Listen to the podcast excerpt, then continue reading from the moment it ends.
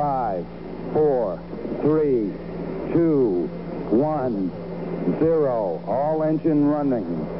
Liftoff.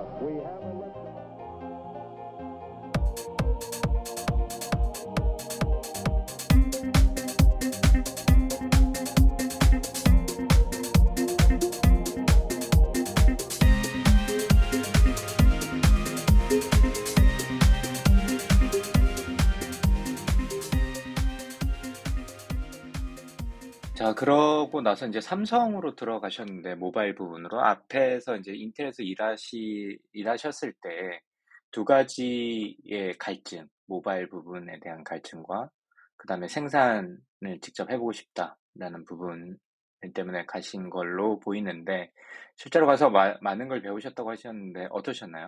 실제 가보시니까. 제가 엔지니어 생활하면서 처음으로 production 해본 게 삼성입니다. 다들 그 리서치 팀만 만들다가 삼성이나 인텔에서는 거기서는 그 실제로 그 mobile phone에 들어갔던 엑시노스에 들어갔는 그 로체라고 하는 당시에 그게 노트 10이었나요? 11이 노트 10이었던 것 같은데 거기에 들어가는 그 accelerator를 처음 뭐 제 contribution이 크진 않았지만 그 처음으로 production 해보고 아 production 레벨에서는 이 정도 verification을 하는구나 그런 것도 처음 배워보고 지금 창업하고 하는데 되게 도움이 많이 됐던 것 같습니다.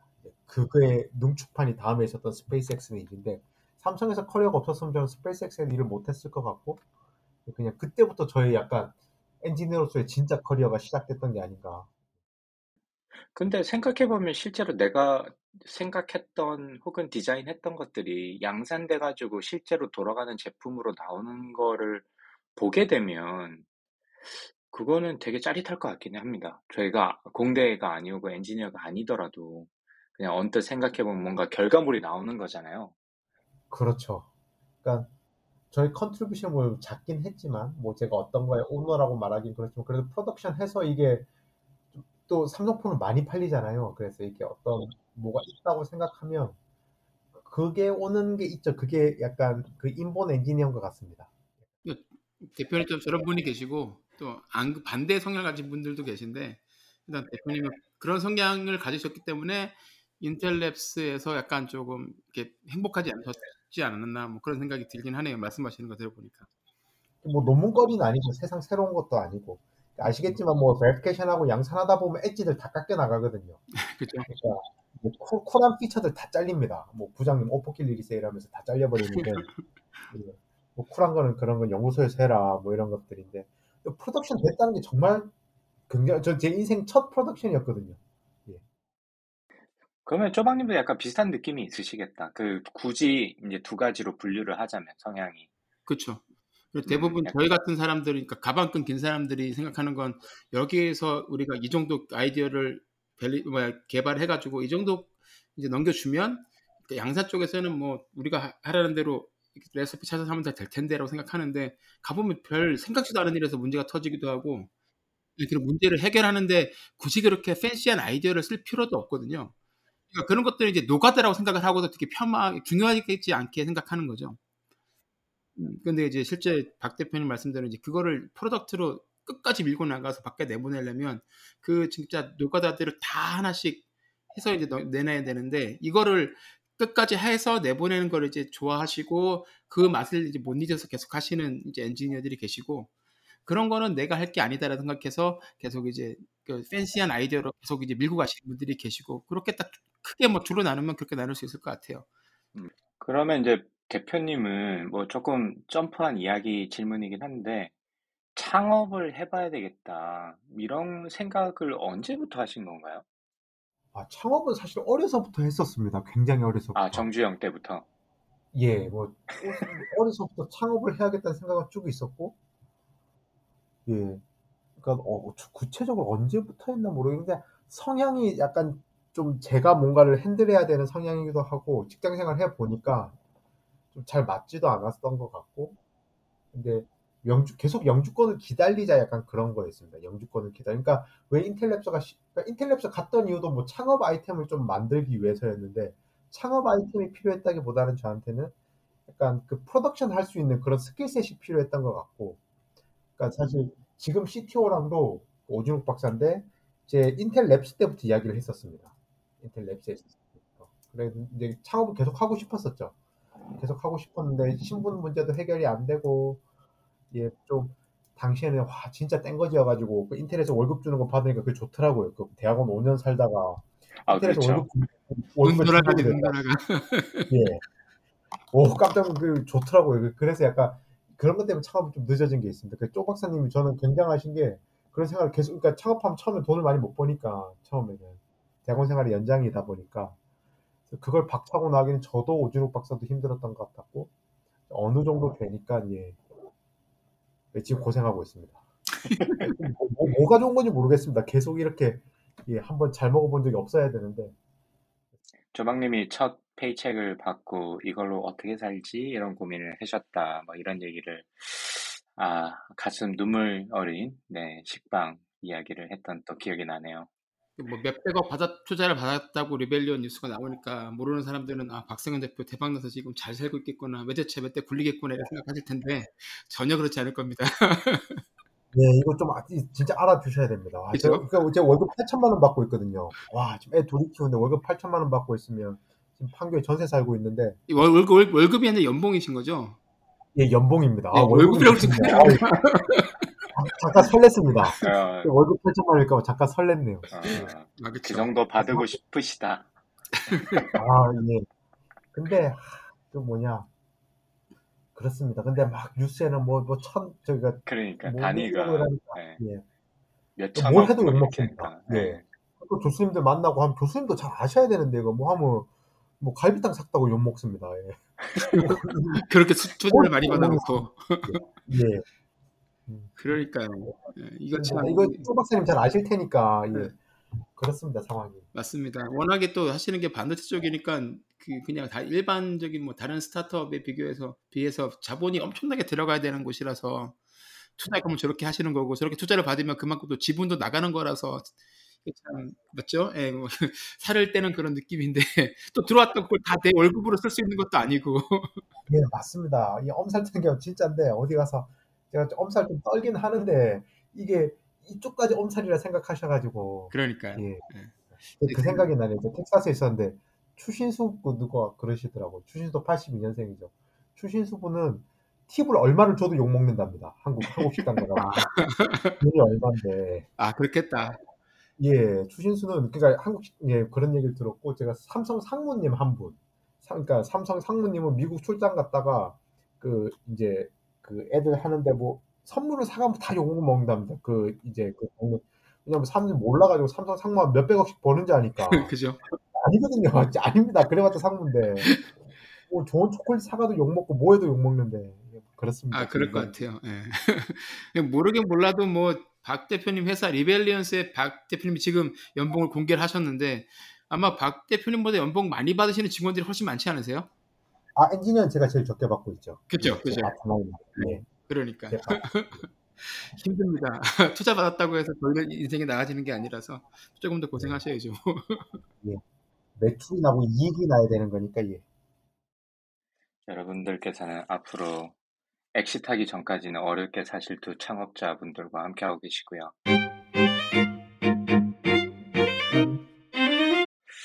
그 삼성에서 그래서 드디어 영주권을 해결하셨습니다. 그죠? 예, 맞습니다. 네. 이제 프리 에이전트가 됐죠. 예.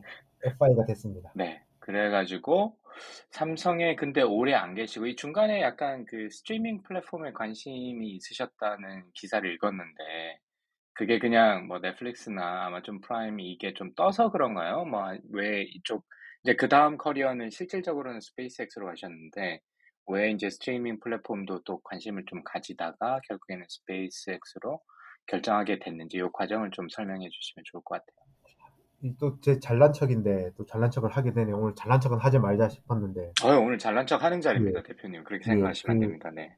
당시 그때만 해도 유튜브가 막 액티브하진 않았을 때인데 저는 그때 이게 될 거라는 생각을 했었습니다.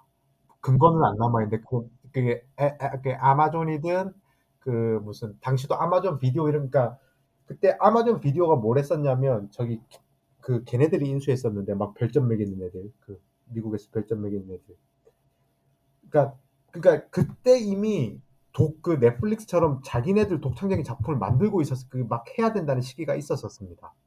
어떤 이제 사용자들 그걸 deep learning으로 구별하고 있어서 저는 이게 미래다라는 생각을 했어가지고 실제로 PM 연구를 했었습니다. 그 product manager 그 영주권 나오자마자 찍혀야겠다. 그래서 넷플릭스, 유튜브, 아마존 비디오 인터뷰를 다 봤는데 다 떨어지고 아마존 비디오만 됐었습니다. 그때 엘린 쪽 오피스였는데 근데 그때에서 그냥 하는 일이 정말로 영화 감독 만나 가면서 무슨 이런 거 뭐 제가 근데 그 생각을 했었습니다. 그때 제가 유튜버가 됐었으면 큰 돈을 벌었을 텐데 제가 직접 유튜브 할 생각을 못 했었습니다. 근데 그 이런 그런 플랫폼이 뜰 거란 줄 알았는데 제가 그 플레이어로 뛸 생각을 못 했던 거죠. 제가 예, 드립도 잘 치고 이래서 그때 유튜버를 했었으면 제대로 했었을 텐데 아, 그때 뭐 사회적 체면이 있었는데 제가 먹방 같은 거 했었으면 진짜 큰 돈을 벌었을 텐데 제가 그 생각을 빼먹었더라고요. 제가 플레이로 뛸 생각을 못했고 저는 이런 그러니까 플랫폼이 결국에 엄청 커질 거다. 저는 사실은 유튜브가 세상을 그러니까 결국 잡아먹지 못했는데 뭐 넷플릭스든 이런 게 결국에 어떤 검색 플랫폼이 될 거라까지도 생각을 했었거든요. 아, 네. 저도 근데 비슷한 결국- 생각을 가지고 있습니다. 네. 예, 예. 근데 제가 생각했던 것만큼 그렇게 어마어마하지 않았지만 저 당시에 또 아마존이 결국 이길 거라 생각을 했었습니다. 제가 뭐 틀린 것도 있었죠. 어쨌든 아마존이 저 업계 1위가 될 거다라고 생각했는데 여전히 안- 아마존 비디오는 계속 죽쓰고 있고 뭐 어쨌든 그때 그 동- 그런 게 될 거라는 생각이 있었는데 그래서 결국 아마존 비디오로 가야겠다 생각을 했었는데 페이도 많이 깎- 깎였습니다. 엔지니어에서 PM이 되는 거니까 많이 깎이면서 그랬는데 근데 그러면서 제가 스페이스X랑 테슬라도 같이 보긴 했었었죠. 보긴 했어서 그냥 아, 마지막에 그냥 그래도 약간 쿨한 거 한번 해보자라고 해서 갔는데 그때 그 상황을 제가 논리적으로 잘 정돈을 못 시키겠습니다. 어떻게 왜 그때 아마존 비디오를 안 가고 그 스페이스X를 갔어야 됐는지에 대해서 예. 오래 있지도 않았어요. 스페이스X에 예, 오래 있지도 않았었는데 네, 그러셨구나. 그러면 뭐 이렇게 그냥 뭐 이렇게 스트리밍 플랫폼에 다 지원을 하셨고 뭐 테슬라랑 스페이스X도 유- 비슷한 시기 지금 연도로만 한 2017년쯤 되는 것 같습니다. 어, 대략 예 그때 이제 쭉 이렇게 지원을 하시고 뭐 아마존 프라임이 되셨고 뭐 스페이스X에서 또 되셨고 그래서 이제 결국에는 뭐 이유는 잘 모르겠지만 스페이스X로 가게 됐다 정도로 이제 정리해 볼 수 있을 것 같은데 그 3프로 TV 보니까 이제 반도체 공정이나 지금 그 리벨리온스 하는 게 보면 뭐 그러면서 이제 칩 설계랑 어떤 특정 기능에 대해서 어 좀 특화시킨 게 NPU라고 앞에서 설명도 좀 해주시고 뭐 GPU도 약간 CPU랑 다른 점이 이제 그거라고 설명을 해, 어, 해주셨는데 그러면 테슬라가 더 맞으실 수도 있을 것 같은데 자율주행이나 이런 부분에 그렇죠. 있어서 물론 뭐 스페이스X도 보면 로켓을 발사하고 뭐 뭐 센서로 뭐 다양한 칼큘레이션이 필요할 테고 요즘은 이제 로켓도 착륙시킬 때 보면 사실 이게 어떻게 보면 굉장히 복잡한 계산을 통해서 하는 자율주행에서 착륙시키는 거잖아요. 그것도 바다 위에 바지선에서 착륙시킨 거기 때문에 이게 뭐 그런 의미에서는 뭐 같은 유사한 기술들이 쓸 수 있는 기본적인 플랫폼을 두 회사가 다 가지고 있을 있었을 것 같은데 뭐 그냥 스페이스X가 돼서 스페이스X를 가신 건지 아니면 테슬라는 생각을 옮기실 뭐 그럴 기회가 없으신지 그런 것도 좀 궁금합니다. 아 제가 그때 테슬라랑 스페이스X 오퍼는 다 받았었습니다. 아 그러셨군요. 그 네네. 전반적인 compensation도 제가 알기로 테슬라가 더 좋았던 것 같습니다. 그 HR 인터페이스도 좋았던 것 같고 특히 그 특히 또 그 그쪽은 상장 기업이라 그 401K 매칭도 잘 해줬었습니다. 저희 스페이스는 그런 게 없었었거든요.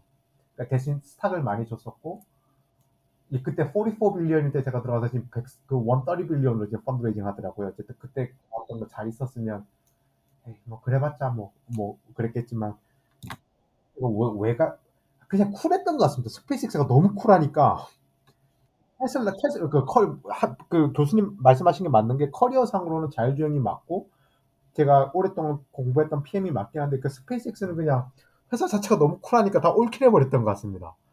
와이 너무 쿨하니까 401K 매칭도 안 해주는데 티셔츠가 너무 쿨한 겁니다. 이게 논리적으로 설명이 안 됩니다. 어릴 때부터 와, 뉴튼 잡지 보셨던 분이니까 그럴 그러니까요. 아 이게 예, 제 job을 예, 구할 때 진짜 그게 커요. 그러니까 확 혹하게 되는 예, 뭐가 있잖아요, 그게. 예, 맞습니다. 네. 그 compensation도 별로 좋고 안 그랬었는데 그냥 아, 왜지? 제가 그 PM 공부를 좀 오래 했었거든요. 영어도 좀 짧고 이러니까 PM 그게 막 인터뷰 공부도 하고 영어도 외우고 이런 게 좀 있는데. 근데 그냥, 그냥 다 옳더라고. 야, 스페이스X는 아니잖아. 이거는 진짜 가야 되는 회사인 거잖아. 뭐 이러면서 갔었던 거. 네. 실제로 가서 일해 보시니까 어떠시던가요? 요- 저는 사실 대표님 오시면 스페이스X 이야기를 좀 많이 물어봐야겠다 음. 생각을 좀 많이 했었거든요.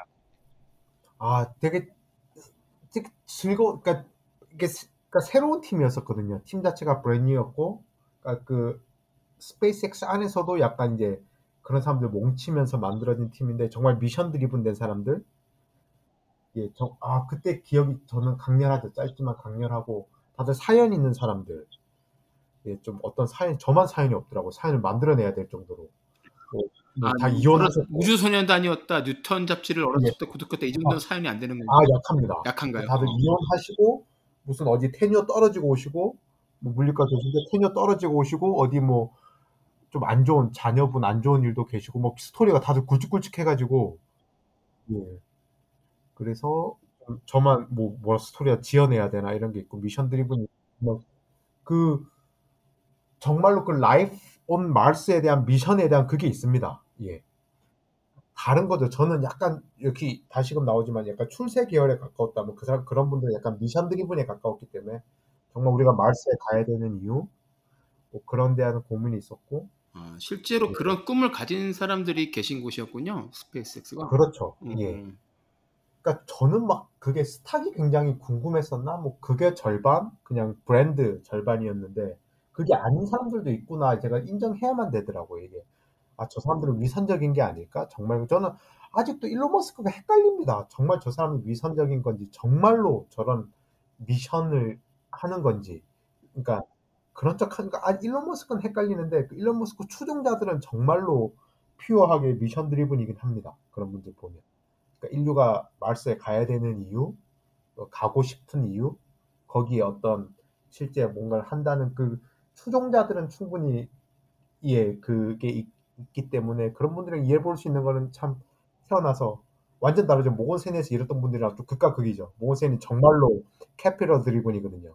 어쨌든 보너스를 많이 받고자 하는 사람들인가 반면에 사람들은 예 근데 저도 이제 2017년쯤 어, 가봤었네요. 네, 호손의 스페이스X를 가봤는데 아마 방송에서도 몇 번 말씀드렸던 것 같은데 실제 저희를 안내해 주신 분이 그냥 뭐 홍보팀 이런 분이 아니라 그냥 거기서 그냥 일하시는 분이 이제 지인을 몇 분까지는 제가 알기로는 이렇게 호스트를 해 주실 수 있는 걸로 알고 이제 그런 식으로 저희가 들어갔는데 설명해 주신 해 주시는데 그 말투와 이 눈빛이 너무 이렇게 그 자부심, 진짜 지금 대표님이 말씀하셨던 그런 느낌이 뭐 이쪽 분야에 대해서 잘 몰라도 그런 게 너무 많이 느껴지는 거예요. 그래서 와, 진짜 이 얼, 뭐 홍보팀에서 그냥 일상적으로 어떤 뭐 어떤 자동차 회사에 가면 뭐 여기가 뭐 프레스고요. 뭐 이렇게 그냥 너무 기계식으로 하는 게 아니라 진짜 여기서 뭔가 우리는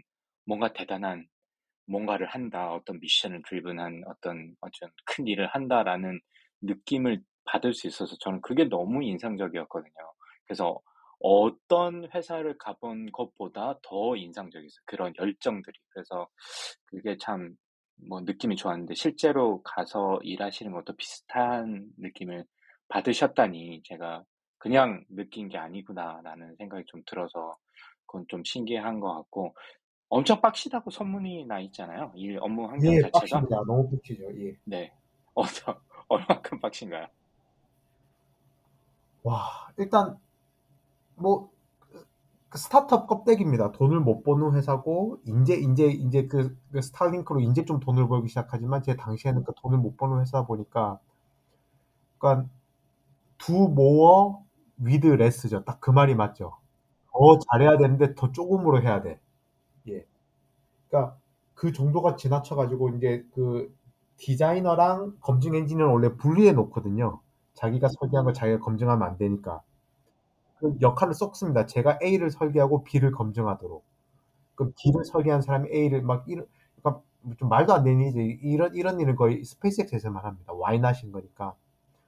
그러니까 일단 일이 더블이 되고 일이 많고, 뭐, 거의 뭐 진짜 거의 뭐 염전노예죠 그 안에서 일하는 사람들은 정말, 예. 정말 일이 빡십니다. 예. 근데 한 번쯤 그렇게 살아봐야 되지 않나? 저도 오래 안 있어가지고 좀 말하기가 좀 민망하긴 한데 와 음. 근데 제가 그건 있었습니다. 왜 나오게 된 계기가 제가 교회를 못 가게 됐더라고요. 아, 그 그렇게 정도로.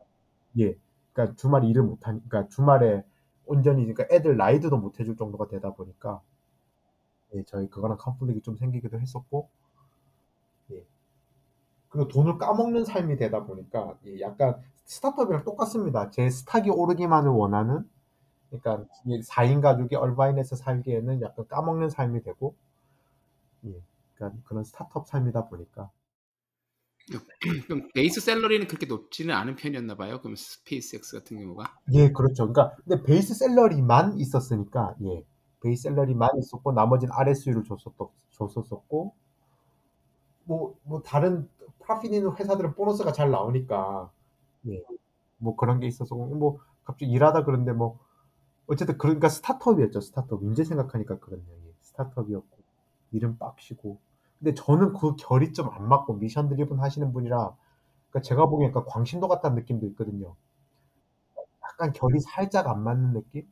근데 그게 막 미션 드리븐 된 사람이 너무 아름다워 보이지만은 또 않았던 느낌도 있고 가스라이팅 당한다는 느낌도 있고 왜냐면 제가 일론에 대한 아직 100% 신뢰가 없기 때문에 저 사람은 정말 확신범일까에 대한 신론이 없다 보니까 어느 정도 종교 단체 성격도 있다 보니까 저는 저대로 약간 모르겠습니다. 거기서 오는 약간 약간 껄, 뭐, 뭐 한국말 어떻게 표현해야 될지 모르겠습니다. 뭔가 그런 것도 쎄한 느낌 뭐.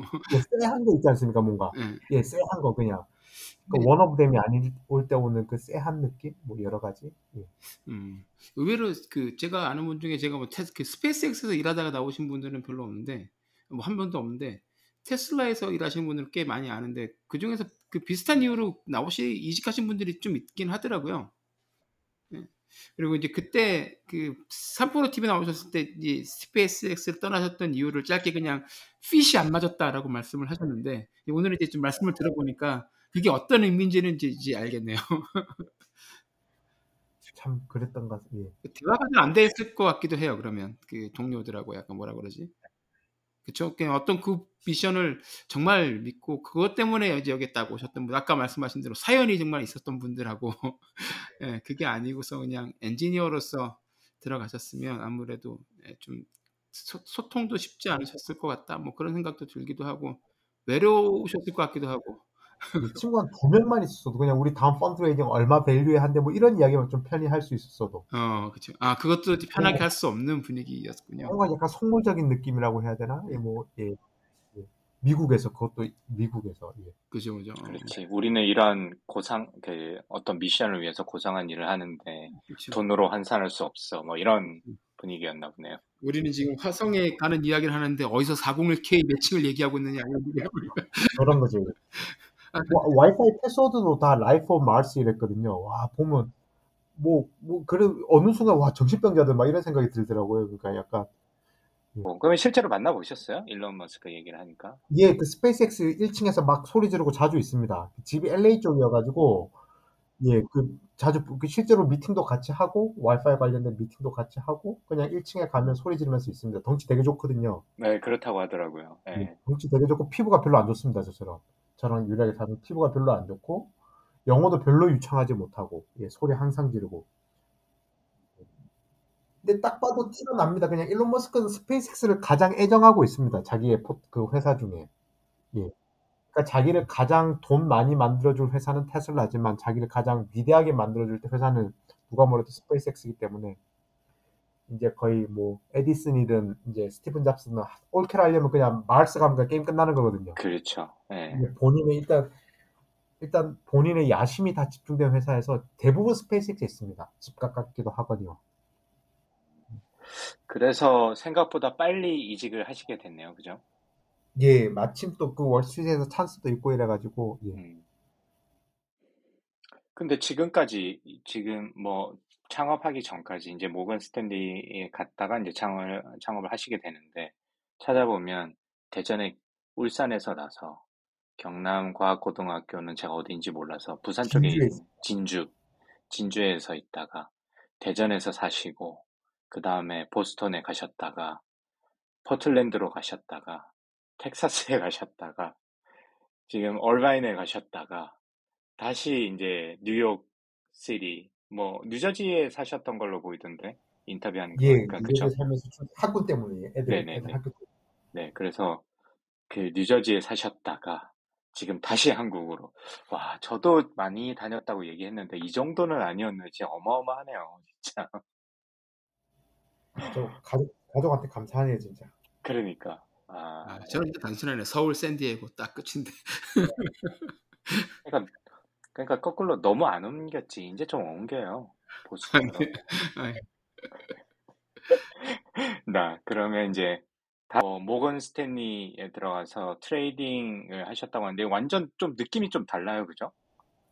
근데 뭐 하던 일은 똑같죠. 뭐 프로그래밍 하는 거니까 FPGA 음. 프로그램 하고 예 알고리즘 구현하고 뭐 그런 일이니까. 음, 그럼 그 제가 앞에서 제가 못 여쭤봤는데 그러면 스페이스X에서 어떤 일을 하신 건가요? 주로 담당하셨던 부분은? 그러니까 그것도 뭐 전용 칩을 만드는 겁니다. 특정 computation에 대해서 전용 칩을 만드는 거여 가지고, 그러니까 뭐든지 어떤 알고리즘은 CPU든 GPU든 FPGA든 다 올라갑니다. 근데 그거를 딱 굽게 되면 저희는 그 전 스타링크 프로젝트를 했었거든요. 인공위성 프로젝트. 거기에 어떤 특별한 computation 이제 그 내용은 이제 그런 confidential이고 특정한 computation을 딱 만들어 줄 수 있는 실리콘을 만드는 작업이 있었었고 그거를 거의 동일하게 했던 게 이제 모건 스탠리 와서 대신에 이제 에이직이 아니고 FPGA라는 거 이거 그 조 박사님도 잘 아실 텐데 FPGA 프로그램을 한 거죠. FPGA가 이제 CPU, GPU보다 빠르니까. 이- 그러니까 뭐 그- 그러니까 사실 제가 하는 일은 그렇습니다. 제가 엔지니어로서 저의 task를 말하면 누가 알고리즘을 deliver 해주면 그거를 가장 빠르게 할 수 있는 어떤 하드웨어를 셀렉션하고 그거를 구현하는 일이라고 보시면 됩니다. 되게 심플하죠. 예. 그러니까 뭐 제가 일반인의 언어로 좀 이야기를 해보자면 소프트웨어 있고 하드웨어가 있죠. 단순하게 기계를 좀 따져보면 그러면 소프트웨어로 처리하는 건 아니고 그죠? 누군가가 예. 이런 거를 돌리고 싶다라고 했을 때 그거를 가장 빨리 처리할 수 있는 어떤 하드웨어적인 프로세스를 프로세서를 디자인하고 만든다. 이렇게 얘기하면 돼. 이해하면 될까요? 그러니까 저는 알고리즘 오너가 아닙니다. 그러니까 누구든 뭐 매틀랩이든 누구든 알고리즘을 딜리버 해주면 알고리즘을 쳐다보면서 어 이거 CPU로 해도 되겠네. 와 이거 CPU로 하면 절단 나겠네. 방금 DSP로 하면 GPU보다 더 빠르겠네. 어 FPGA에 딱 핏하겠네. 하드웨어 셀렉션도 하고 하드웨어 코딩도 하고 이제 하드웨어랑 소프트웨어랑 co-design이 돼야 되니까 소프트웨어 코딩을 잘 못해서 모건에서 엄청 욕먹고 뭐 그런 상황이었습니다. 그러니까 어떤 알고리즘이 deliver가 되면 그 알고리즘이 인공위성 알고리즘일 수도 있고 trading 알고리즘일 수도 있고 지금은 그냥 딥러닝 알고리즘이죠. 그러니까 딥러닝 알고리즘 저희 저희 NPU 회사는 알고리즘을 deliver하진 않거든요. 어떤 타겟하는 알고리즘을 가장 가속할 수 있는 뭐 레이턴시 과정에서 스루프 과정에서 혹은 에너지 에피션시 과정에서 저희가 타겟하고 있는 목표로 알고리즘 deliver 하는 애들은 이제 그 딥러닝 리서처들 예, 그, 그러니까 어떤 알고리즘이 deliver가 되면 그걸 알고리즘 인수분해 합니다. 어, 이건 matrix multiplication이 많네, vector computation이 많네, memory bound네, compute bound네, 알고리즘 인수분해 해가지고 거기에 가장 맞는 기성 하드웨어가 있으면 제일 좋고, 오, DSP, convolution 같은 거 DSP 잘 들어가니까 기성 하드웨어 selection 하는데 기성 하드웨어에 딱 맞지 않는 겁니다. 그럼 맞춤형 하드웨어를 만들어야 돼. 그게 ASIC이고.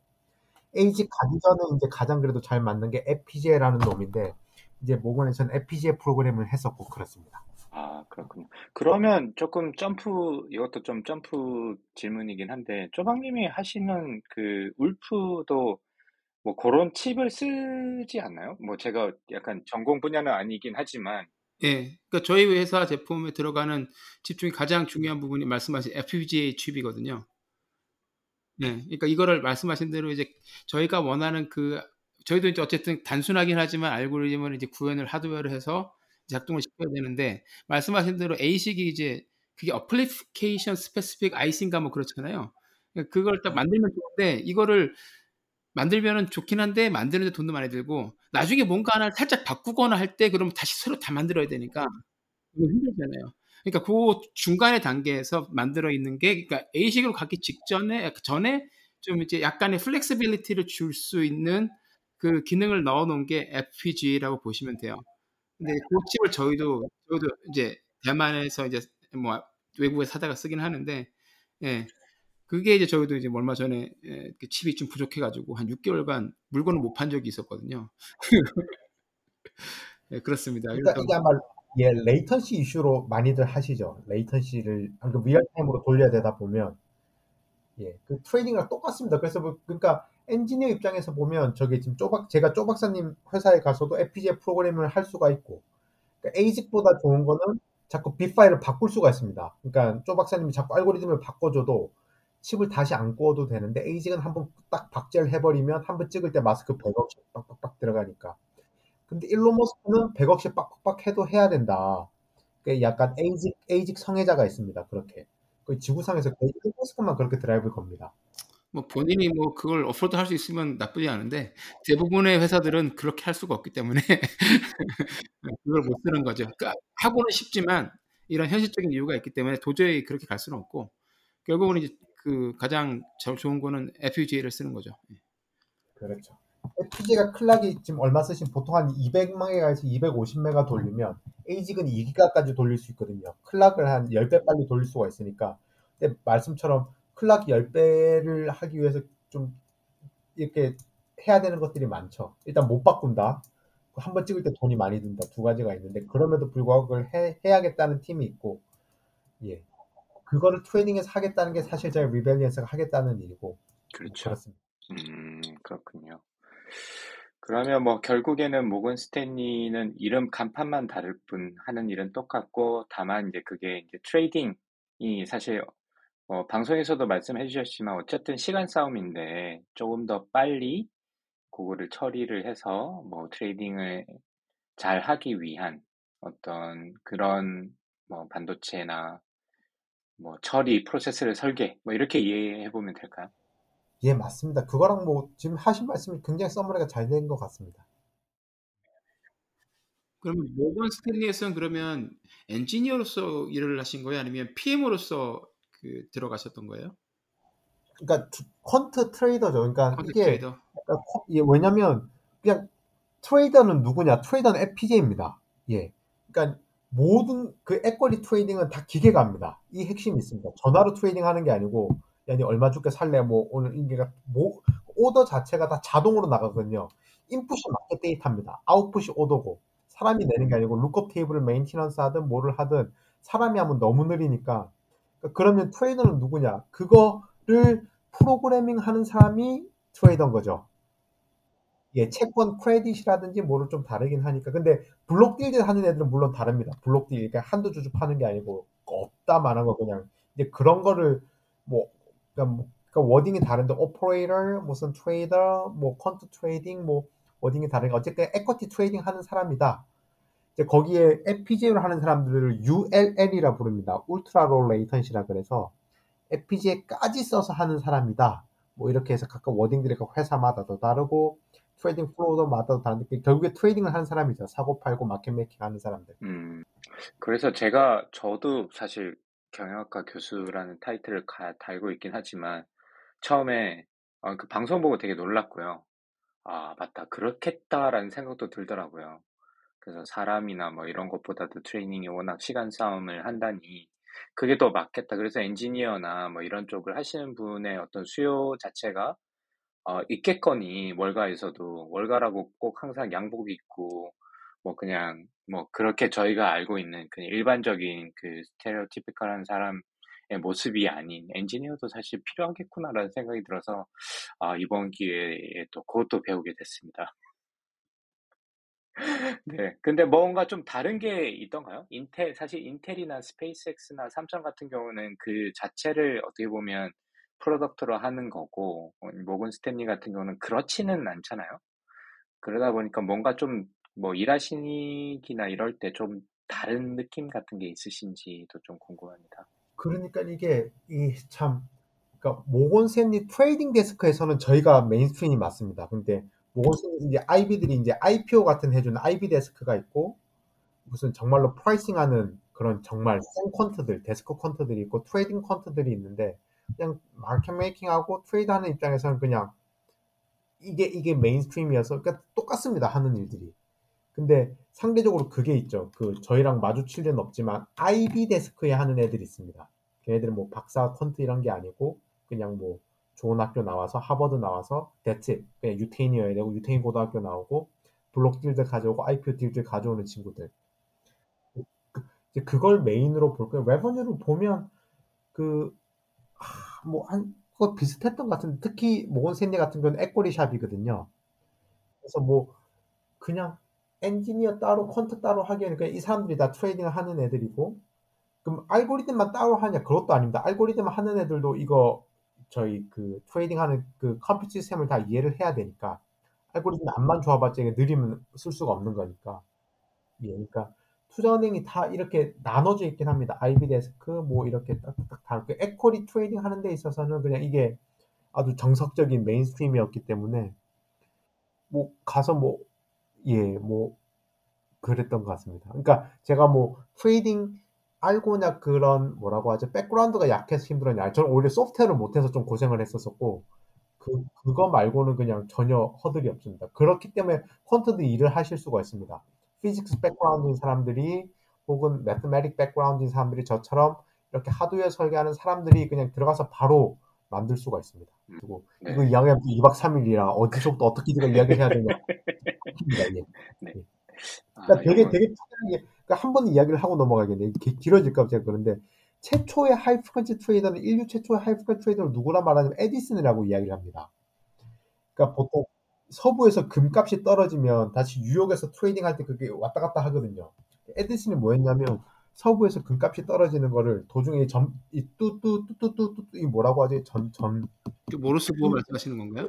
모르스 비스무리하게 네. 이걸로 해서 이제 서부의 금값이 오르고 떨어지는 거를 뉴욕으로 보내는데 그 얘네가 에디슨 에디슨 굉장한 엔지니어입니다. 사업가이기도 하지만 그 encryption을 했습니다. 남들은 뚜뚜뚜뚜뚜를 32비트로 보낼 때 얘는 뭐 19비트로 보낸다. 뭐 그래가지고 그거 남들보다 마켓 데이터를 빨리 microsecond라도 빨리 갖고 와서 먼저 오더를 내고 낮추고 하는 일을 그 일을 그 에디슨이 최초로 했었습니다. 이 컨셉입니다. 이 컨셉. 알고리즘이 복잡할 수가 없습니다. 그러니까 왜 quant driven일 수밖에 없고 engineer driven일 수밖에 없냐? 알고리즘이 어 저쪽 마켓 데이터가 떨어졌네, 우리도 떨어뜨려. 저쪽 마켓 데이터 올라갔네, 우리도 올려. 근데 값이 복잡한 게 있거든요. 이 그럴 때는 딥러닝을 쓰든 어떤 약간 좀 fixed된 lookup table 쓰든 해서 하는 거지. high frequency trading이란 기본적으로 알고리즘이 복잡한 컨셉은 아니고 굉장히 straightforward하게 이해할 수 있고 뭐 fast runner라든지 그냥 아주 기본적인 동작들은 그리고 마켓 데이터가 충분히 깁니다. 시카고에서 뉴욕까지 빛의 속도로 당겨도 13.6 millisecond가 round trip이 걸리거든요. millisecond면 아까 말씀드렸지만 굉장히 긴 시간이고 이제 빛의 속도보다 정보는 빨리 전달될 수가 없으니까. 그러니까 빛의 속도로 전파가 왔다 갔다 하는 동안에도 하이프넷 트레이더들이 할 만한 시간들이 납니다. 오더 하나를 극단적으로 빨리 보내면 1000분의 1 밀리세컨에 보낼 수가 있거든요. 그러니까 빛의 속도가 시카고 선물 시장에서 뉴욕 현물 13으로 갔다 왔는데 13초, 13점 밀리세컨이 걸리는데 그거에 1000분의 1 시간으로 또 왔다 갔다 할 수 있으니까. 그러니까 예, 알고리즘 자체는 굉장히 straightforward하고 그걸 어떻게 구현할 거냐가 메인 메인 theme이 된 거죠. 그러다 보니까 이제 정말 정말 FPGA까지 내려가고 이제는 ASIC까지 내려가는 시장이 됐는데 아까 와 근데 이런 가격을 지불하면서까지 AG를 해야 되냐 해야 되죠. 마켓이 크고 그 마켓 그 winner takes all이 되다 보니까 예. 음, 그러니까 요 부분도 아마 요 부분만 따로 또 말씀해서 한참 말씀하실 것 같은데 저희가 뭐 다 할 수는 없으니 이 정도로 이제 정리를 하도록 하고 아마 좀 정리를 해보자면 뭐 어쨌든 트레이딩도 시간 싸움이라서 뭐 기존에 하셨던 부분에서 크게 다르지 않아서 모건 스탠리에서도 일을 하셨고 어, 거기서 얼마나 일하신 건가요? 모건 스탠리에서? 거기는 2년 2개월 제 역사상 제일 오래 있었습니다. 어, 그렇네요. 예, 역시 돈을 많이 주니까 예, 예, 사람이 또 오래 있게 돼요. 야 짜증나도 있게 되더라고요. 아, 그렇죠. 예. 여기는 그래도 사람들이 다들 그냥 다 어떻게 보면 목적은 다 비슷하니까 그거는 오히려 편하셨을 것 같긴 해요. 예, 맞습니다. 그죠? 예, 예, 다른 거 없이 예, 그냥 돈, 돈, 많- 돈 많이 버는 게 다 목표가 되는 조직일 테니까. 예, 편하죠. 예, 뭐이 스타고 주는 것도 아니고 그냥 캐시로 그냥 퉁치어 버리는 거니까. 그렇죠. 예. 그럼 뉴저지에서 삶이 좋으셨겠다. 예, 뭐 애들들도 잘 다니고 예, 그렇죠. 예, 뭐 나쁘진 않았습니다. 그래서 한국에 들어오시기가 힘드셨을 것 같은데 예, 앞에서 그러니까 말씀 나눴듯이 한 번 한번 해보고 싶다는 생각이 있어서 근데 길이 너무 명확해 보였거든요. FPGA로 하던 게 에이직으로 가는 길이 너무 명확해 보이고 그 사실 오늘 시카고 미팅에서도 그걸 확인했었고 예, 살면서 이런 확신을 가져본 적이 몇 번 없는데 오히려 그 유튜브 때 그때는 약간 아리까리했었는데 지금은 뭐 FPGA로 하던 게 에이직으로 넘어가겠네. 남들보다 한 발짝 먼저 나가 있어야지. 플러스 한국이 요즘 반도체를 잘 하네 여러 가지가 돼서 그러니까 되게 나름 확신에 찬 그게 있었었는데 이제 창업하고 첫 월급 받으면 좀 후회는 하긴 하죠. 예. 아, 그, 너무 높은 곳에 다 떨어지니까 이게 너무 높, 높낮이가 너무 커가지고. 그렇죠. 미국이나 한국 그 차이도 있을 거고 또 월가에 계시다가 또 스타트업에 또그 받으시니까.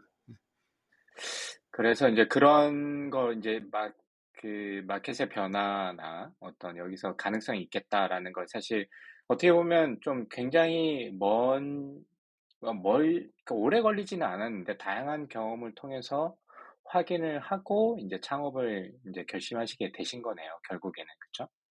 예. 계속 그 결심을 미루고 있었었죠. 제가 참 못한 습관인데 결심을 자꾸 미루고 있었다가 예, 이제는 한번 해야겠다 생각이 들어서 예. 뭐 특별하게 여기서 더 안 미루시고 아 이제는 됐다라고 생각하신 뭐 계기 같은 게 있으셨나요? 아니면 뭐 그 오진욱 박사님이나 주변에서 아 이제는 하자 뭐, 뭐 이런 거 아니면 본인 스스로가 뭐 그런 생각을 하셨을 수도 있을 것 같고 그러니까 오진욱 박사가 드라이브를 걸어준 게 컸었고 오진욱 박사가 드라이브를 걸지 않았으면 아마 못했을 것 같습니다. 계속 늦어졌겠죠. 계속 늦어졌을 테고 오진욱 박사 역할이 제일 컸고 두 번째는 약간 아이템에 대한 저의 좀 확신이 있었던 것 같고 아 그리고 약간 반도체를 또 하고 싶었습니다. 여러 가지 이유 중에 하나가 또 한국에 오고 또 내심 한국에 오고 싶었었던 것 같기도 하고 뭐 여러 가지가 섞여 있다 보니까 예, 반도체 하고 싶었을 겁니다. 제가 뭔가 반도체도 하고 싶었고 창업은 해야겠고 아이템은 확실하고 동업자도 생겼고 예. 그 마침 투자자도 있다고 하시니까 그 카카오벤처스에 투자도 해주시는 뭐 그 중에 하나라도 피스가 맞았으면 안 했을 것, 또 미뤘을 것 같습니다. 적당히 먹고 사니까. 모건센 잘린 다음에 고생을 했었겠죠. 저는 모건센에 가면서 그 생각을 했었습니다. 잘 잘린다고 하니까 오히려 좋겠다 생각했습니다. 어, 잘리면 창업하면 되겠네. 드디어 창업하겠구나. 예. 누가 등 떠 밀어주기를 이제 예. 하시는 거죠. 근데 등은 안 밀고 예. 계속. 그렇죠. 기다리고 있었던 것 같습니다. 가족들도 반대하고 이랬을 텐데. 또 가니까 FPGA가 너무 상황이어가지고 제가 잘 못해도 오래 먹고 살겠더라고요. FPGA 할줄 아는 이상. 음, 그렇죠. 요즘 그 FPGA 엔지니어 찾는 것도 진짜 하늘이 별 따기처럼 힘들어서. 예, 맞습니다. 너무, 너무 힘들어요. 지금 6개월째 오픈 포지션인데 채용을 못 하고 있습니다. 저희도. 예, 역설적으로 하드웨어 잘안 하려 하시거든요. 그렇죠. 맞아요. 예. 특히 젊은 친구, 젊다 뭐 20대, 30대 초반은 거의 없고 이제 나이 많으신 맞습니다. 분들이 더 많고요. 예. 예. 그러니까 제가 월가에서 FPGA를 하면 제가 막 MD가 되거나 승승장구하는 막 승진 치고 나는 거 알겠지만 의외로 안 잘리겠구나. 우리 창업이랑 더 멀어지겠구나 그런 생각이 들더라고요. 어, 그, 그럴 수도 예. 있었겠다, 그죠? 예. 예. 승진 코스는 아니지만 또 잘리는 코스가 아니다 보니까 네, 그렇죠. 안정적으로 어쨌든 그 전문 그 자리는 누군가는 계속 그 수요는 있는 거기 때문에 그리고 이것도 경험이 쌓이면 쌓일수록 또 몸값이 인기는 많아지는 직종이기도 하고 뭐 소프트웨어 엔지니어들처럼 막 새로운 언어가 계속 튀어나오는 것도 아니고 예, 그렇죠. 어, 그렇겠다. 아 힘, 힘든 결정 하셨네.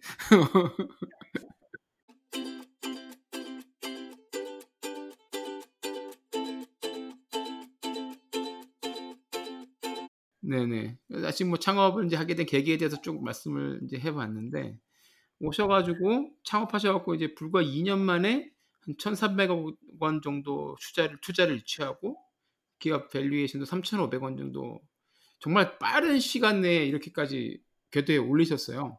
그죠? 예, 아, 굉장히 힘드셨을 것 같고 축하드리는데 일단은 이름이 좀 특이해요. 그러니까 이렇게 이름 지은 이유가 있으신가요?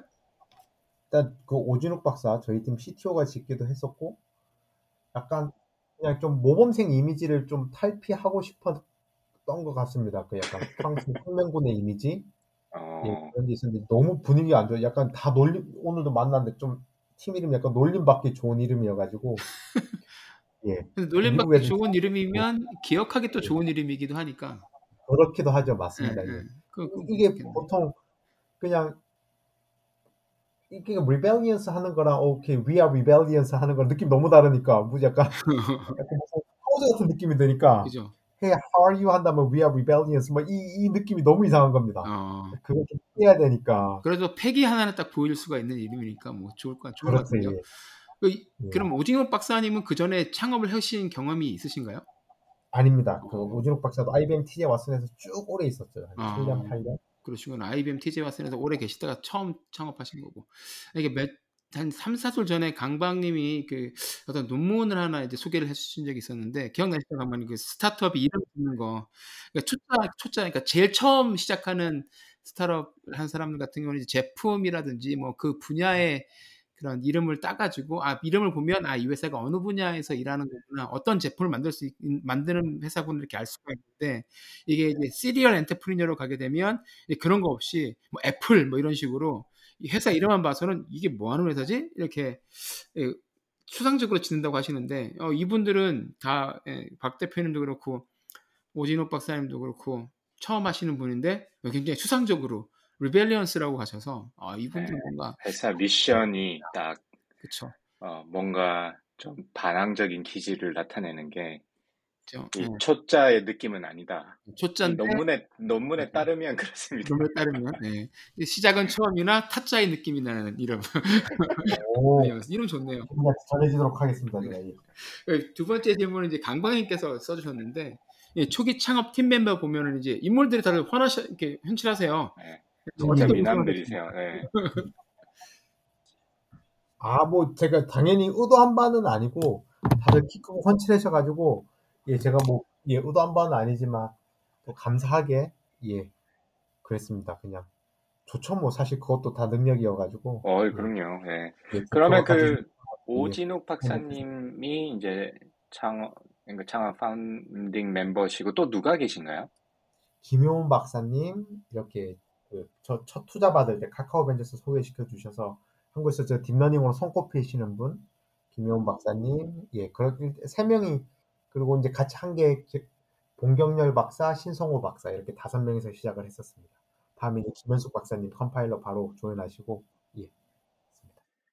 어, 근데 그 약간 처음에 이렇게 잘 하시는 분들을 모으기가 다섯 분이나 모으기 쉽지가 않으셨을 것 같은데 어떤 처음에 어떤 대표님의 비전이나 아니면 이런 경험들이나 하고 싶어 하고 싶으신 방향을 이야기를 했을 때 다 동, 그 공감 혹은 뭐 동의를 하신 부분이 있으시니까 참여를 하셨겠죠. 저는 그 부분이 좀 궁금하더라고요. 처음에 이런 어떻게 보면 하드웨어 중심의 스타트업은 일단 쪼박님도 말씀하셨죠. 굉장히 어려운 길일 텐데 그럼에도 불구하고 이렇게 보니까 다들 실력도 대단하신 분들 같은데 이렇게 기존에 있는 뭐 회사를 그만두시고 조인을 하신 거는 이게 쉬운 결정이 아니셨을 것 같긴 하거든요. 대표님 같은 경우는 뭐 어렸을 때부터 창업이나 이런 거에 관심이 있으셨다고 하더라도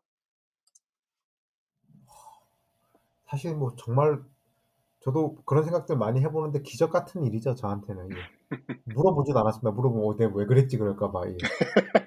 서울 박사는 뭐 IBM, 페이스북 이런 데서 오퍼 다 받은 상황이었었거든요.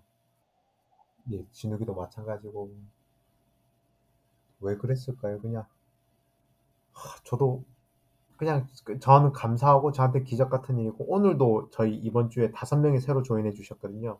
그래서 같이 이거 들어오기 전에 오렌지 미팅 같이 했는데 이 줌으로 잠깐 꼭 조인해 주신 분들이 정말 기적 같은 분- 기적 같은 일이죠. 저도 솔직히 잘 모르겠습니다. 예. 뭐가 달랐던 건지 투자 받는 것도 그렇고 팀원들 조인해 주시는 것도 그렇고 감사한 일이죠. 제가 하는 게 뭐가 있을까요? 제가 아 근데 그건 있습니다. 제가 팀원들 모실 때는 있는 그대로 말하려고 굉장히 노력합니다. 그냥 모시는 게 끝이 아니기 때문에 모셔서 생각을 하시잖아요. 투자가 끝이 아니고 투자한 다음에 저희 팀 주주로서 참여해 주시는 거고. 그러니까 그런 과정에서 뭔가 좀 울림이 있었지 않았냐라고 약간 자평해 보긴 하나 어, 확인된 바는 없고 제가 제가 굉장히 광을 잘 타고 뻥을 잘 치는 성격인데 팀원 그러니까 그걸로 끝나는 게 아니고 팀원들 구하고 어떤 이제 투자자분들이 이렇게 설득하는 과정에서는 조금 진정성 있게 이야기를 합니다. 뭐 약점 같은 거 가리려고 안 하고 예 그런 과정이 조금 어필이 되지 않았냐라고 스스로 조금 자평하고 있긴 한데 이유는 사실은 잘 모르겠습니다. 네.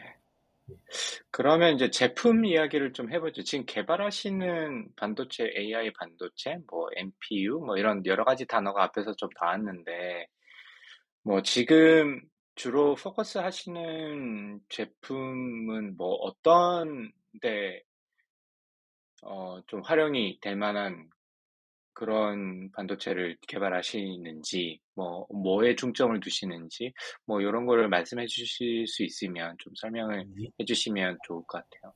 아유, 감사합니다. 여기까지 끌어와 주신 거 감사하고. 두, 두 가지의 축이 있습니다. 저희 팀 제품은 두 가지의 축.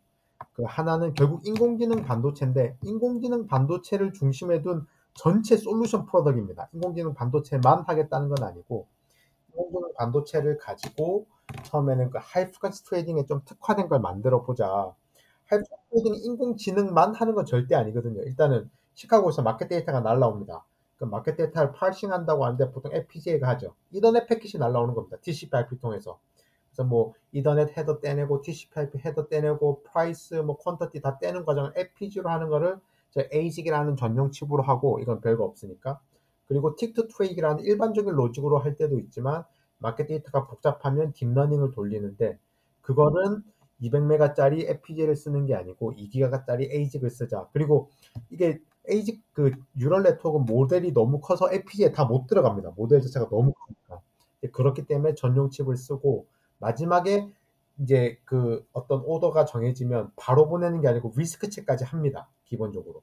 이 오더가 어떤 그 firm 레벨에서 혹은 SEC 레벨에서 리스크가 있는지 없는지. 그래서 리스크 체크를 기본적으로 FPGA에서 하던 거를 이제 ASIC까지 하자. 그러니까 딥러닝만 하는 건 아니고 딥러닝이 주인공이지만 아까 마켓 데이터 parsing하고 리스크 체크까지 하는 전체 data path를 한번 하드웨어로 가속시켜 보자가 첫 번째 product. 그러니까 딥러닝이 주인공이 된 high frequency trading에 대한 전반적인 솔루션을 하는 거 하나. 두 번째는 저희가 좀 자신이 없긴 했는데 데이터 센터형을 한번 밀어보자. 엔비디아를 한번 맞짱 떠보자인데 이건 어떤 식으로 제가 결론이 났었냐면 KT가 한번 입에 크게 베팅을 해주셨습니다. 그러니까 KT에서 이제 너희 그래도 어차피 한국에 좀 잘 나가는 그러니까 어쨌든 KT에서 베팅해 주셨던 건 얘가 한국 1등 팀이다. 그래서 같이 KT도 데이터 센터 한국에서 굉장히 크게 하거든요. 1등 데이터 센터로는 압도적인 1등 업체인데 여기에 GPU 대신에 너희 NPU를 넣어줄 테니까 우리 같이 콜라보레이션 해보자라고 해서 두 번째 제품은 데이터 센터향 아주 범용적인 인공지능 반도체입니다. 그러니까 굉장히 high performance 해야 되면서 이쪽은 latency만 중요한 게 아니고 latency, throughput, energy efficiency 삼박자가 같이 맞아 돌아가야 되고 또 서버 클래스에서 돌아가야 되니까 compliance test 같은 거 복잡해야 되고 저희 혼자 하면 힘들었을 일인데 그래도 이렇게 저희 SI라고 하죠. strategy investor 파트너가 붙어주셔서 저는 제일 좋은 파트너라고 생각하고 있습니다. 대한민국에서. 그래서 마침 붙어줘서 두 번째 제품도 조금 야심차게 출발하고 있습니다. 그러면 그 이게 말씀하신 설명 듣고 좀 궁금한 게 예를 들어서 첫 번째 그 high frequency trading 같은 경우는 그걸 만약에 할 수 있다면 예. 직접 trading 하시는 것도 그렇죠. 가능하지 않나요? 네. 예, 항상 항상 그거를 받고 있습니다. challenge를 받고 있습니다. 왜 우리가 tech vendor로서 해야지 우리가 헤지 펀드 하면 되지? 라고 하면 저는 약간 잡혀가는 게 그 약간 그 시스템 반도체 펀드도 많이 받았기 때문에 일단 저희가 헤지 펀드가 아니고 반도체 tech firm이어야 되고 그리고 저희가 그걸 하려는 의도가 좀이라도 나가는 순간 그걸 안 써주십니다. 뭐 JP 모건이든 모건 스탠리든 뭐 점프 트레이딩 시타델이든 당연하죠. 그 그러니까 tech vendor로서만 활동해야 되는 그게 또 있어야 돼가지고 그런데 또 testing을 하려면 해야 되는 것도 있고 이러다 보니까 말씀하신 것처럼 그런 challenge를 받긴 한데 근데 또 헤지 펀드를 직접 하게 되면 약간 또 scalable 하지 않은 구조가 되기도 해서 고민이긴 합니다. 퀄컴은 모바일 칩을 만들거든요. 사실 얘네가 폰을 만들어도 됩니다. why not이거든요. 예. 마찬가지입니다. 애플은 자기네들 쓸 칩 자기네들이 만드니까. 그러니까 아까 foundry도 항상 그런 의심을 받죠. 예, 특히 삼성은 TSMC랑 다르게. 칩을 찍어주다가 그냥 칩 어차피 이거 도둑질 해가지고 찍어버리면 되는 거 아니냐가 있으니까. 그게 비즈니스 만들어내기가 좀 까다롭습니다. 알고리즘 deliver 하는 거랑 tech vendor랑 약간 좀 company가 다르다 보니까 그 비즈니스 만들어내는 게 솔직히 말씀드리면 좀 까다롭습니다. 서로 서로에 대한 신뢰가 쌓여야 되는데 음, 뭐 아무래도 이제 또 백그라운드 자체가 대표님도 그렇고 제가 뭐 오진욱 박사님은 잘 모르겠지만 어쨌든 반도체나 이런 쪽에 어 백그라운드가 있으시다 보니까 뭐 그런 것보다는 뭐 원래 하, 잘 하시던 그리고 관심이 있으시던 분야에 포커스하는 게 어, 맞는 것 같긴 하네요. 근데 말씀하신 거 들어보니까 아 그렇게 성능이 뛰어나다면 직접 하시는 것도 나쁘지 않겠네라는 생각이 갑자기 들어가지고 그래서 예 맞습니다. 네, 좀 예. 바보 같은 질문을 드려봤고요. 아, 저희 처음에 엄청 고민했었습니다. 저희가 이거를 직접 가지고 할 것인가 tech vendor로서 할 것인가 고민을 많이 했었죠. 예. 음, 그러시군요. 그 지금 뭐 쪼방님도 마찬가지지만 이게 제조업 뭐 지금 설계를 하시는 거고 만드는 거는 다른 파운드리 같은 데서 만드시는 거잖아요. 제가 알기로는 그죠? 예, 그러면 이게 요즘 뭐 그런 아까도 뭐 TSMC도 그렇고 삼성도 그렇고 각각의 주어진 그다음에 top vendor 뭐 애플이나 삼성의 수량만큼만 딱 찍어낸다라고 말씀을 하셔가지고 이게 이게 만들기도 쉽지 않을 것 같은데 그 뭐 어려운 부분이 어떤 부분이 있을까요, 대표님? 만들기 쉽지 않다는 말씀이 설계하기 쉽지 않다는 말씀이신가요? 아니 아니요, 그러니까 양뭐 칩을 찍어내기 제 쉽지 않다. 칩을 만드는 예. 뭐 양산이라고 하기는 좀 예. 안 맞는 것 같기도 하고 그죠? 그러니까 사실 뒷단은 이제 그 저희가 아니고 저희는 그 그야말로 저희는 완전 fabless다 보니까 코드 만들어주는 팀이고 이제 뒷단은 좋은 파트너를 잘 만나는 게 중요합니다. 그 파운더리 가기 전에 디자인 하우스라는 팀들이 있는데 그 코드를 받아서 그 코드를 그대로 넘기는 게 아니고 본인들의 어떤 플랫폼을 좀 맞추고 foundry로 보내서 foundry에서 다시 오는 거를 testing하고 packaging까지 해줘서 저희한테 오주는 사실은 저희랑 파운더리 사이에 한 팀이 더 끼어 있거든요. 거기는 뭐 packaging, testing도 끼어 있는 걸 다 그걸 managing 해주는 팀이 있어서 좋은 파트너 만나는 게 되게 중요해서 예, 사실은 저희 저희는 사실 하드웨어 말고도 소프트웨어도 한참 쌓아 올려야 되거든요. 하드웨어 양산 뒷단은 그냥 아웃소싱이라는 표현은 너무 안 좋은 것 같습니다. 그러니까 좋은 파트너를 만나는 거, 좋은 foundry랑 좋은 디자인 하우스 만나는 게 저희한테 제일 중요한 일. 그냥 좋은 사람 뽑는 게 좋은 팀을 이렇게 좋은 파트너를 구하는 게 제일 중요한 것 같습니다. 양산에 있어서는. 음, 그래서 제가 이제 반도체 얘기하고 뭐 이 CPU 말고는 GPU 이름은 들어봤고 구체적인 건 잘 모르긴 하지만 여기 뭐 인텔이나 AMD 이야기가 사실 얘네들이 CPU를 만드는 제품이긴 한데 뭐 경영학 케이스에서 그런 얘기를 많이 하거든요. 얘네들이 뭐 인텔 인사이드라는 스티커를 붙인 것도 마케팅의 일환이고 뭐 이런 얘기 사례가 떠올랐는데 지금 말씀하신 거 보니까 어쨌든 이제 그 파트너 그러니까 같이 일하는 곳이 어떤 투자은행이 됐던 아니면 뭐 데이터 센터가 됐던 B2B 형태니까 뭐 기술이 잘 검증만 되면 사실 이런 고민은 많이 안 하셔도 될 것 같다. end product가 일반 소비자한테 가는 건 아니니까. 네, 그래서 요, 요 질문도 사실 적어놨다가 아, 이것도 바보 같은 질문이겠거니 하고 좀 빼고요. 제가 홈페이지를 열어봤는데 되게 되게 심플하더라고요. 예, 이제 빨리 해야 되는데 계속 미루고 있습니다. 많이 네, 욕먹고 있습니다. 그래가지고. 그러시구나. 저만의 예, 생각이 아니었군요. 디자이너분 들어오시거든요. 예. 아, 그러셨구나. 그래서 또 외주 주긴 싫어가지고 좀 모시려고 하다 보니까 예. 근데 저 오히려 요즘에 다른 그런 회사들 홈페이지가 너무 화려해서 그런지 예. 오히려 그냥 엔지니어링 느낌 나고 좋긴 하더라고요. 제가 어, 감사합니다. 너무 초기 팀 느낌 나가지고. 예. 예. 근데 다만 이제 제가 좀 찾아보려고 하니까 정보가 좀 없는 부분이 이게 어, 뭐 어떤 디자인에 뭐 그러니까 제가 비전공 어차피 이게 얼만큼 상관이 있는지는 잘 모르겠지만 좀 어, 어느 쪽으로 어떻게 활용할 수 있는지 이런 내용이 좀 들어가면 좀 더 좋겠다. 그리고 뭐 페이스북에 보면 논문이나 이런 지금 만드신 칩에 대한 논문이나 이런 것도 발표를 많이 하신 것 같던데 그런 것도 조금 소개가 있으면 또 뭐 좋지 않을까? 뭐 이런 생각이 좀 들었었습니다. 예, 저희 투자자분 같으시네요. 맨날 그렇게 갈굼당하고 있습니다. 하고 예. 뭐냐고 홈페이지가 이게. 아, 네. 투자자가 될 만큼 돈이 있어야 될 텐데 저는 그걸 네. 조강님 혹시 그 회사에 대해서 궁금한 점 있으십니까? 네. 투자자분들하고 보드 미팅 같은 건 자주 하세요? 어, 예, 저희 주주 간담회 하고 있고 이제 9월 말에도 예상하고 있습니다. 아, 예. 그, 예. 한국 아, 들어가시면 완전 또 출장의 예. 결과를 보고 하시느라 또 정신이 없으시겠네요. 아, 그렇죠. 9월 말에 준비를 하고 예. 예. 아유, 예. 근데 아직은 좀 잘 도와주시고 이런 게 있어가지고 초기 팀이다 보니까 저는 어떻게 해야 이, 이 밸런스를 맞춰야 돼요. 너무 또 잘 나가고 있다 이러면 또 안 도와주시니까 또 너무 중요한 하면 또 너무 걱정하시니까 그렇죠. 이 가운데 선 맞추는 게 되게 중요한 것 같습니다. 어쨌든 도와주셔 도움을 받아야 되는 입장이거든요. 예, 그래서 좀 어떻게 좀 어떻게 잘 고민을 해서 그 지점에서 잘 해볼까 고민 중에 있습니다. 네. 그러면 앞으로 사실 이 이제 두 가지의 큰 뭐 분야에 대해서 지금 집중하고 계시는 거고 아마 당분간은 그쪽으로 아마 좀 많이 신경을 많이 쓰실 것 같은데 앞으로 확장을 한다면 어느 쪽 정도가 될 것 같습니다. 그리고 방송을 그 3프로 방송 때 제가 든 느낌은 아 이게 뭐 제가 이쪽 부- 전문가는 아니라서 잘 모르겠지만 앞으로 뭐 거의 모든 제품 뭐 혹은 자동차 뭐 아니면 뭐 쪼박님 제품도 마찬가지로 어떤 뭐 알고리즘을 통해 가지고 이걸 processing을 해서 처리하는 어떤 뭔가 이 뭔가 기계가 들어갈 텐데 그러면 그런 function이 들어간 대부분의 어떤 device에 이런 제품들이 이제 리벨리온스의 제품들이 들어갈 수도 있지 않을까라는 생각을 하면서 제가 그 방송을 봤었거든요. 그래서 혹시 지금 그 두 가지 분야 trading high frequency trading이랑 그 다음에 데이터 센터 외에 또 생각하시는 분야가 또 있으시다면 조금 소개를 해주셔도 좋을 것 같아요.